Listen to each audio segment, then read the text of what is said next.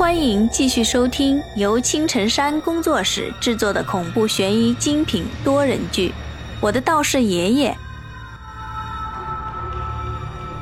第三十八章长命锁。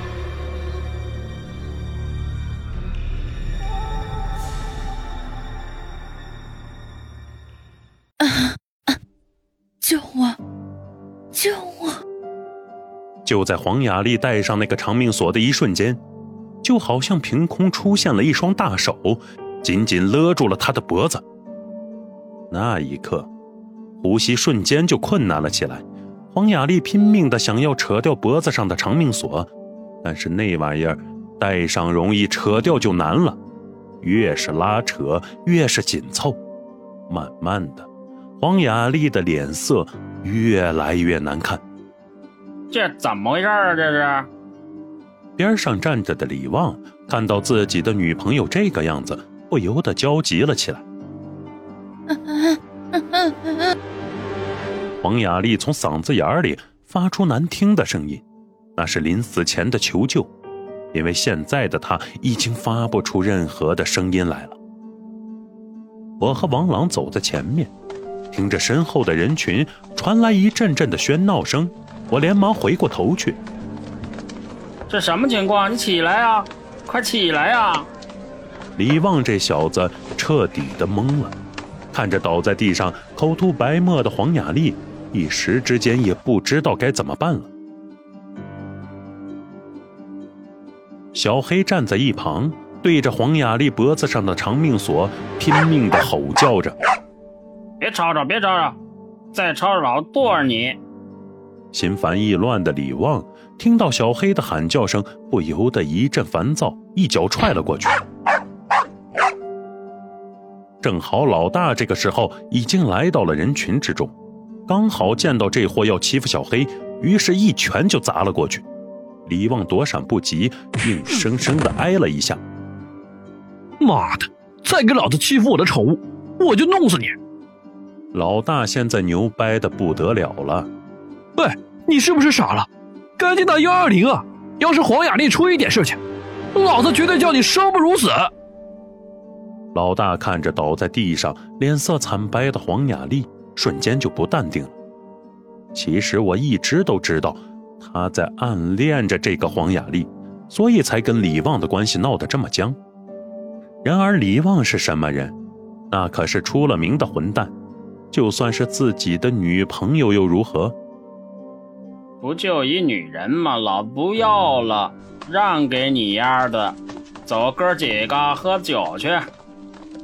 说话间，李旺就带着自己的手下摇摇晃晃地离开了这里，丢下生死不知的黄雅丽自己在地上卷曲着。混蛋！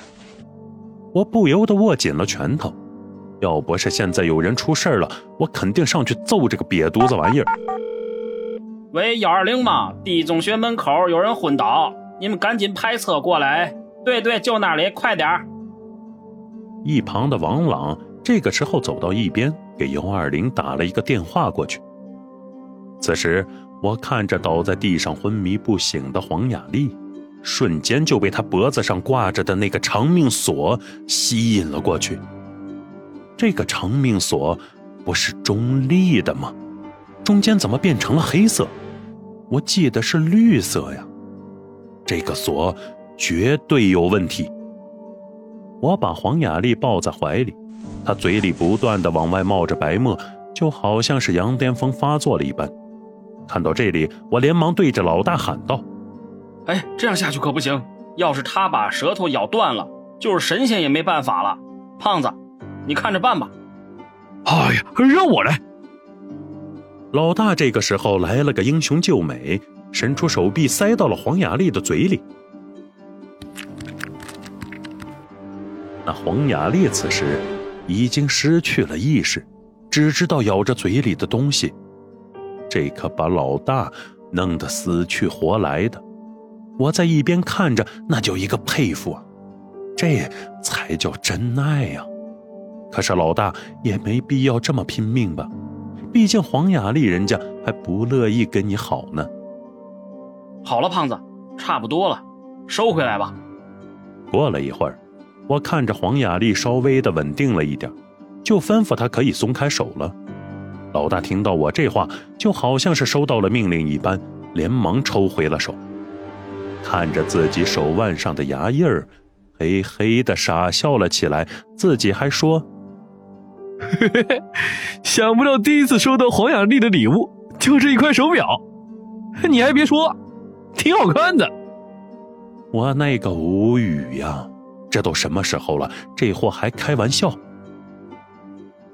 小县城就是好，车子少，救护车没有五分钟就到了。黄雅丽被医务人员抬着就上了车子，送往了市中心的医院里。而我不知道的是，我这次遇到的东西是最棘手的一次。那个诡异的长命锁，到底是个什么玩意儿？那天中午，我和老大王朗三人。随后就来到了医院里，看望昏迷不醒的黄雅丽。来到医院，刺鼻的消毒水味让我的鼻子一阵的抽搐。这种味道，我就算是闻了多少次都是不喜欢。而且医院里始终有种诡异的气氛，也许是因为这里每天都会有人死去的原因吧。医院这个地方，从一开始就是一个阴阳相连接的地方。不是有人说吗？医院是一脚在阳间，一脚在阴间的地方，指不定什么时候就嗝屁了。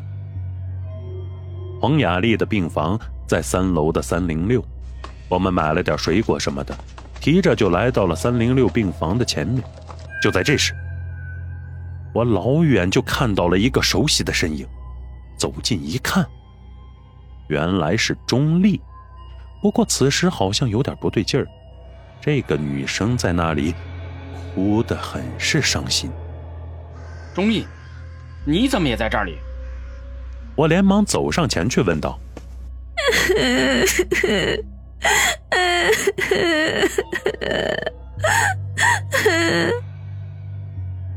钟丽很少哭泣，但这次哭的那叫一个伤心呐。到底怎么回事？你倒是说话呀！别光哭啊！老大在一边急得直跺脚。哎哎，你别哭啊！到底怎么了？是不是黄雅丽的情况不太好啊？我也感觉到一阵心悸。这个女人哭起来那叫一个没完没了呀！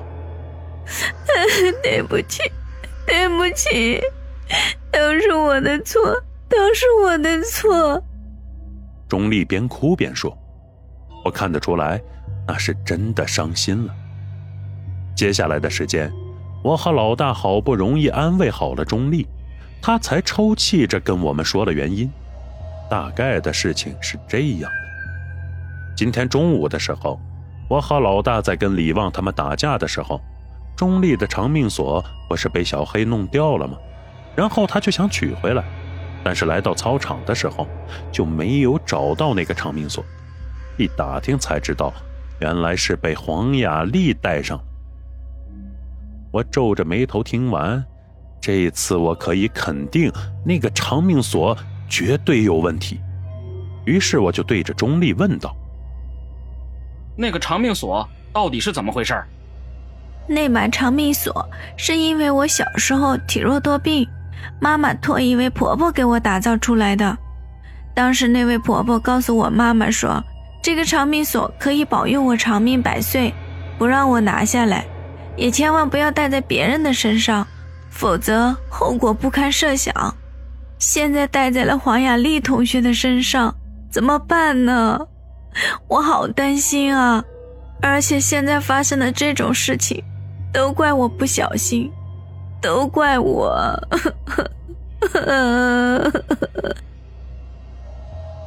说完之后。钟丽又开始哭了起来。听完了钟丽的叙述，我陷入了沉思。根据今天小黑的反应，这把锁绝对不是普通的长命锁，定是邪物所铸。给钟丽打造这把长命锁的婆婆，肯定是没安好心。那洪雅丽现在怎么办呢？老大在一旁听得浑身直冒冷汗，也知道这件事情有点匪夷所思了。现在医生还在里面为他治疗呢。钟丽连忙说道。我和老大连忙伸头向里面望去，只见一个穿白大褂的医生，正拿着听诊器在那研究着什么。我心想，这个医生也是个白痴，这个病你要是能看好，那就出奇了。过了一会儿，那医生从病房里面走了出来，我和老大赶紧跟了上去。医生，医生，我同学的病怎么样了？老大连忙问道。他是因为受到外界的因素，导致大脑突发性的抽搐，现在已经稳定了。你们谁是病人的家属？麻烦交一下住院的费用，谢谢。什么？现在的医生三句不离钱吗？哦，好好的。老大赶紧答应了下来。我看着老大，心想：你小子哪有钱交住院费啊？自己连饭都吃不起了，为了暗恋对象。也是蛮拼的呀，还好有王朗在一边，上次给他看病的费用还没给我呢，于是这笔钱就给了黄雅丽看病了。我心里那叫一个憋屈，看来下次还是要接个活给刘丽丽还钱了。随后我让王朗和老大去交了住院费，而我从王朗的手中借来了手机。老四，你这是？又打给谁呀？老大不解的看着我。当然是打给一个可以帮助我们的人了。我笑着回道：“喂，爷爷吗？是我，小二啊。”我随后给爷爷打了一个电话。对于这种事情，爷爷懂得比我要多。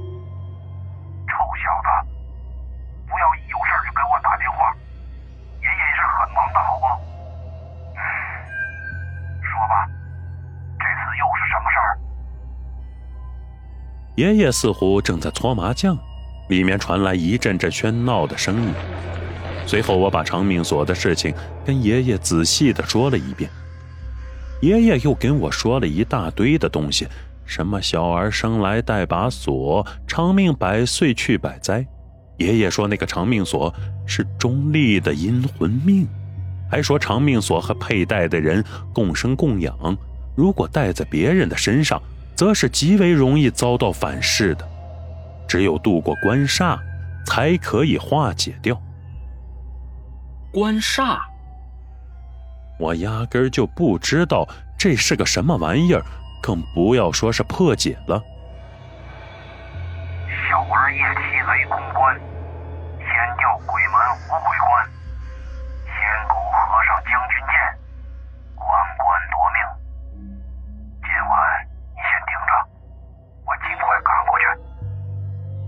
爷爷跟我把这个关煞的事情解释了一遍，也没多说什么，大概是知道我解决不了吧，所以他老人家说连夜坐车赶过来，让我自己先顶住，不要擅自行动。哦，那好吧，我等着你。我挂上了电话，看着里面挂着氧气的黄雅丽，心里十分的不安。老大现在比我还要焦急呢。怎么说，那也是他的暗恋对象呀。虽然这件事跟我没有多大的关系，但毕竟是老大的事情嘛。说不定以后他俩还能走到一起，到时候那可就是我的嫂子了。怎么说，我也不能袖手旁观。以上就是为各位播讲的第三十八章内容，感谢各位的收听。欢迎您订阅、评论、转发本专辑，下集精彩继续。